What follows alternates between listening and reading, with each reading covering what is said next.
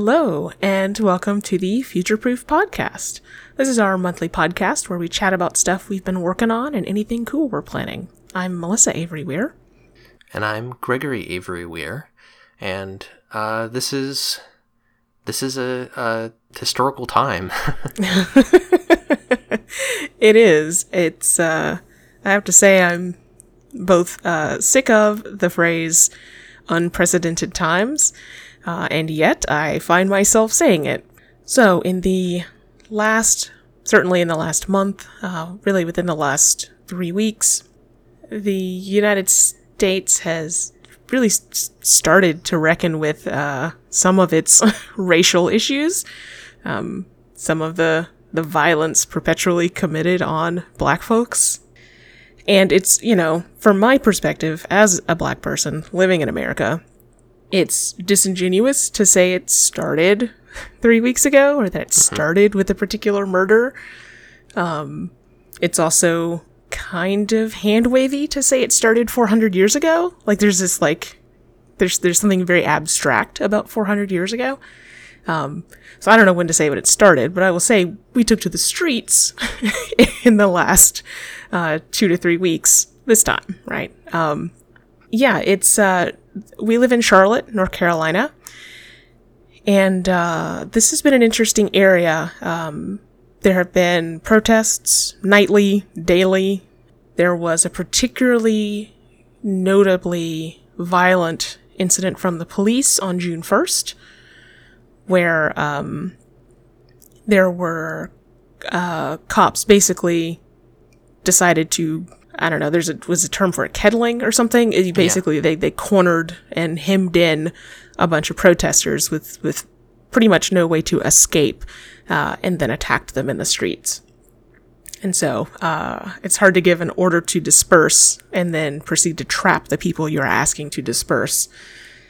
Um, so this has been a, it's been an interesting time here. Like um, a lot of folks are learning a lot about what our city council can do um, and sort of where the power lies with regards to f- defunding the police.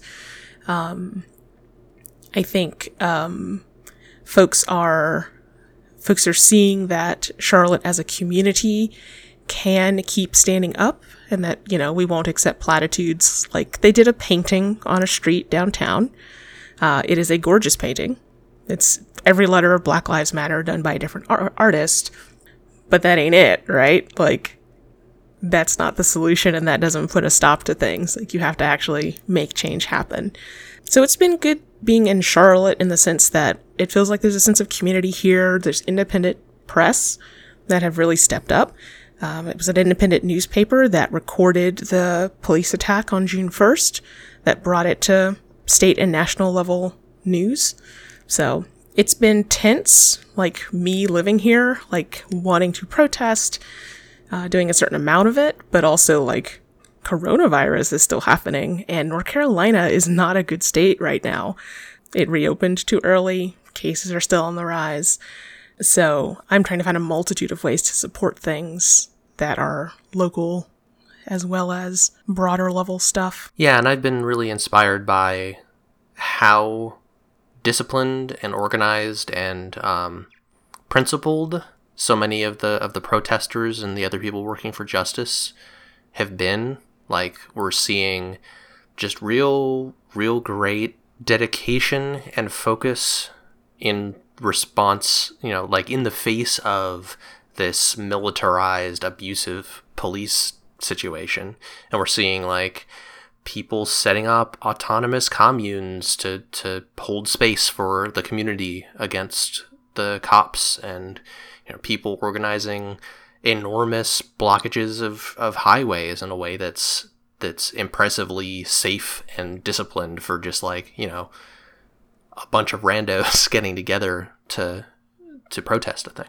I I feel like I'm I'm furious at the need for this and I'm like super proud of people that are doing the right thing and I'm I'm surprisingly hopeful given what I'm learning about politics and what I'm seeing from people that we can make some change.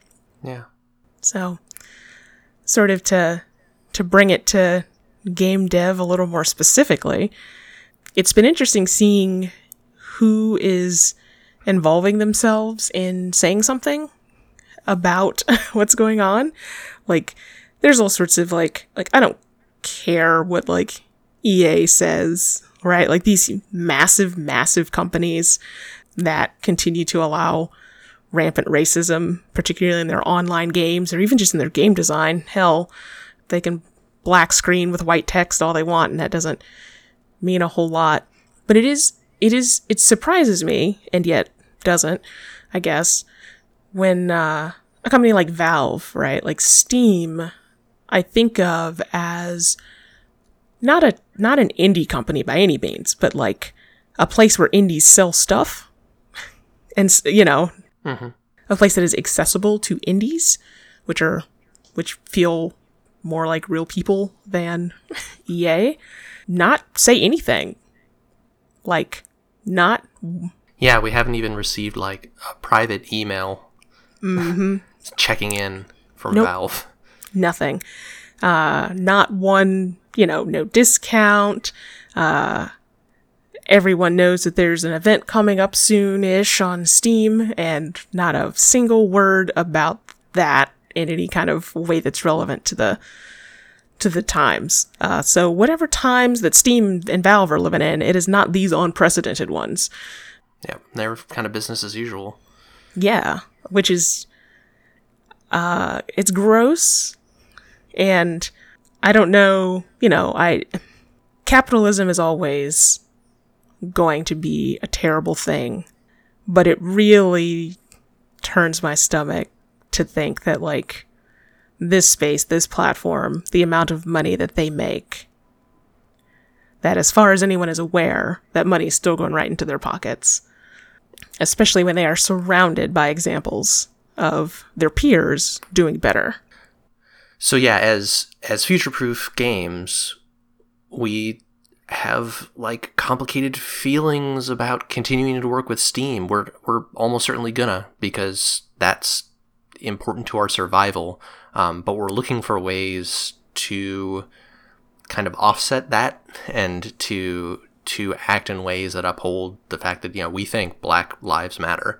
We Yep. think Black trans lives matter, where where especially people with the intersection of queerness and and blackness and and other people of color, um, and especially transgender people of color, um, uh, disproportionately by wild numbers um, are suffer violence at the hands of the police and at the hands of, of other people. Um, and a storefront that is doing awesome things is itch.io, itch.io.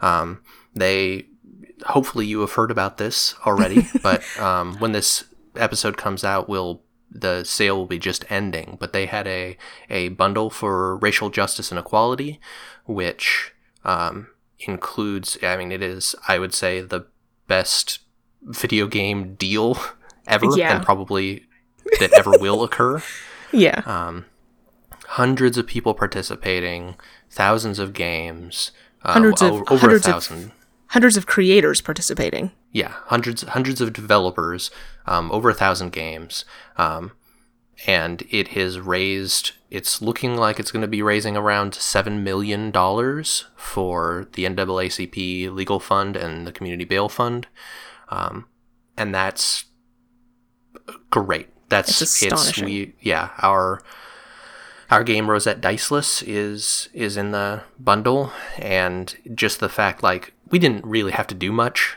right? All we had to do is be like, hey, here's this this thing that we can contribute to this collective action.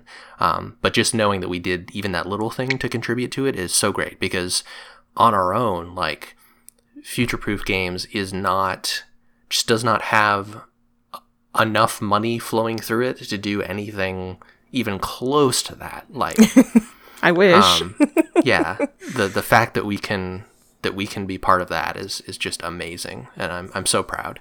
yeah. Um, and then we've got we're currently in a bundle um, at Drive Through RPG that also contains Rosette Diceless um, that should be ongoing.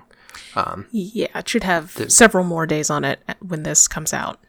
Yeah, and so we'll we'll link to that in the show notes, um, where if you want an opportunity to get a bunch of cool tabletop games and have all the the proceeds go to to good causes, um, you can do that. Yep.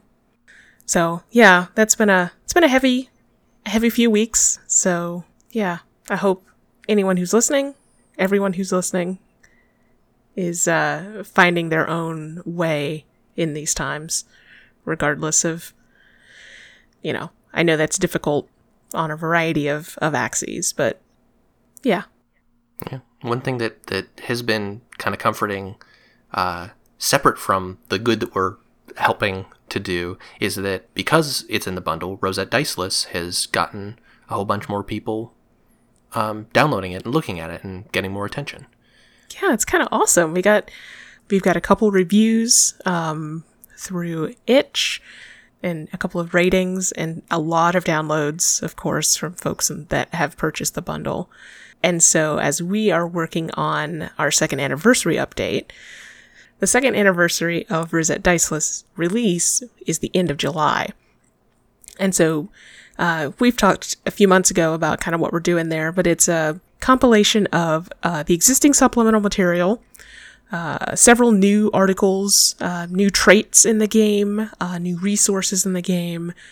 Uh, sort of like, you know, taking our lessons learned as well as some new kind of creative ideas we've come up with and packaging those up into kind of a standalone book that's, it's going to be, you know, it's not going to be anything big, but it will be its own sort of um, thing you can have at the table as you play. Yeah, just stuff we've learned from our home game kind of like advice from people who've actually been playing this for two years to mm-hmm. help enhance your experience. Yeah. Um, so that's exciting, and we don't know. We, you know, we're targeting end of July. Things have gone so differently in 2020 than even we expected. So, you know, we'll see what the timeline looks like as we get closer. Um, but you've been working on One Piece in particular lately, right, Greg? Yeah, yeah. The the stuff that I've most recently been working on is notes on hey, what how do you handle it when you want your character to have something where it's like I don't need to worry about this problem? So like we have we have traits that you can take that make it so that you don't need to breathe.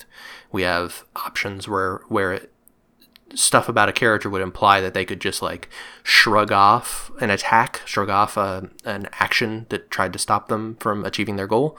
Mm-hmm. Um, and so I'm writing guidance on like, what does that mean? How do you maintain this dramatic back and forth in the story and still like respect that character choice? And the answer is that you kind of you tailor the challenges so that a person is is challenged in a different way if they otherwise would would be facing an obstacle that they just shrug off because you know it's more interesting to have people actually have to to overcome an obstacle rather than just sort of like ignore it Right. So yeah, yep. that that sort of guidance is is what we're looking to to pass on to people. Yeah. Um, so I think we have most of what we want in it all planned out. Um, sort of in the sense of like what the table of contents will be roughly. Mm. And it's like I said, it's going to be fully packaged. It's going to be art. It's going to be cover art. You know, it's it's going to be a thing you can buy. So it won't be very expensive though. So our last bit of news is uh, again, just it just feels so weird, Greg. Like the calendar is not mm-hmm. working right. So it's it's our final bit of news is about uh, the Majesty of Colors.